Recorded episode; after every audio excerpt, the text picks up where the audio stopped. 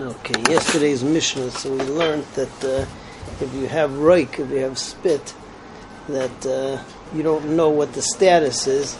So Rabbanan said that uh, if it touches trumas, you have to burn the truma. Uh, if it was in the Rishus Rabim, Suffolk in Rishus Rabim is Tahar, and Suffolk in the Rishus Yachid, so you had a Machlaika, so we ended up passing Suffolk in the Rishus Yachid. Um, if it touches truma, so then we say toilin that uh, it's a suffix. You can't burn the truma, but you can't eat it either. Uh, so this Mishnah, we go into details of uh, different cases. What exactly is a case where you have a suffix as, the, as to whether this reik is stam or whether it's tahor, right?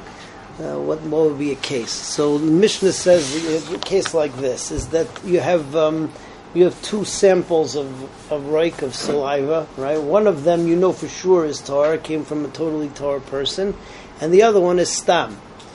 So in a situation where, uh, let's say that it's in the Rishus Yachid, and uh, what's it called, and it comes in contact with Truma, so the halacha over there is going to be that the Truma is toilin. That's a, that's a double pasha. But let's say that it was in the Rishus Rabim, so uh, in the Rishus Rabim, so you get uh, what's it called? In the Rishus Rabim, so it depends.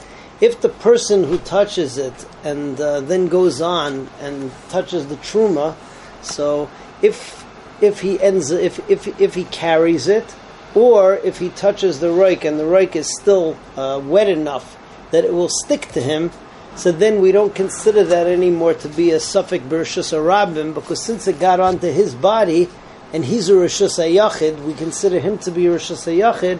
Then we consider it a suffix bershus yachid. The din of the uh, is that we would say if it comes into contact with truma, we say toilin, and therefore if he in turn touches truma, so then we say toilin on the truma, which means that you can't burn it, you can't eat it either. If, however, uh, the roik is, is is dry enough that it won't stick to him, or if it uh, what's it called, or if uh, or if or if he moves it, he doesn't carry it, so then uh, he doesn't come into play, and then it's just a suffix in the Rishus Harabim, in the Rishus Harabim suffix in the Rishus Harabim ends up being Torah. So that's what you have in Mishnah Vav. Shnei roikim, if you have two samples of roik, echad tomei ve'echad tohar. Over here, tomei doesn't mean really tomei. It means uh, the case of where it's uh, minastam. So toilin al magon v'al mason v'al hesetan b'rishus yachid. If it's a rishus yachid, and the person would touch it or carry it or move it and then touch truma, or if the truma would do it straight, then we say that Bershus Yachid Sveikon Tahar, its, uh, is going to be uh, toilin. Magon Bershus, um, yeah. V'Almason V'Al Bershus Yachid. Magon Bershus Rabim, and in the Bershus Rabim, so if a person would touch it, Bisman Shein Lachim, in which case it sticks to him and he becomes the Rishus HaYachid, Bial Masan, or if he carries it and then he's Rishus HaYachid, Bein Lachim, Bein Yeveshim, whether the reik would be wet or would be dry. Uh, so then in those cases, so we say that it's suffix and it's toilin. If it's just uh, a single reik, and you know that uh, what's it called, and, and it's in its stam, nogaboy v'nasoy v'esitai, a person touched it or carried it or moved it, Rishus Arabim, in the Rishus Arabim, then Surfin Allah is a Truma. We are still to be Surf Allah is a Truma. Vein Sarach Lemer, Rishus Yachid, and certainly in the Rishus Yachid, that was the takana that we talked about uh, yesterday, that it's not a suffix, but it's the Stam, uh, Stam Roik, Stam Roik has a din of Okay. Mishnah Zayin gives you a whole list over here where we say Spekas Torah. There are 12 in all of them and then afterwards the Mishnah is going to um, explain them in further Mishnayos. So we'll just uh, we'll just read through them now. Elu sveikas shetiaru chachamim. These are the sveikas that the chachamim said are considered to be torah.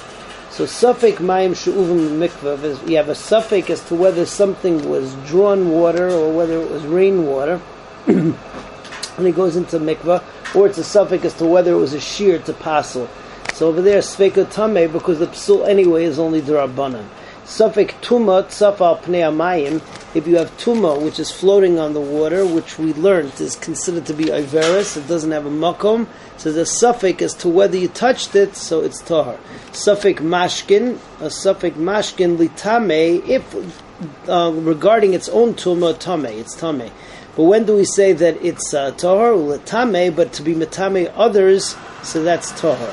Suffix Yudayim, um, a suffix as to whether a person's hands became tame. So litame ulitam vilitame, whether they're tame or whether to be matame others vilitaher, and also whether they became tahor or not. Tahor, we're always uh, makel. We go lakula. We say it's all tahor.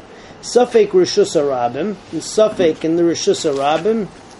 That's a dinda raisa that we learn from Karban Pesach.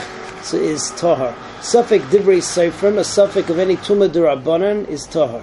Suffix hachulin, um, a suffix of uh, chulin, which a person is noihig, that he wants the chulin to be altaris akaidish, so he treats it that it has to become uh, have a, a cheskas. So it, all, all in that we say are tahar. Suffix shratzim, a suffix of shratzim, suffix negoyim, suffix nezirus, suffix bechiris, the suffix karbanis, a sveka, suffix of all of these suffix karbanis is whether a person is chayiv to bring a karban. All of these, so we go lahakel, and B'ezras Hashem will continue with this and uh, further Mishnayos. And next time we continue with Mishnah Ches. Have a good day.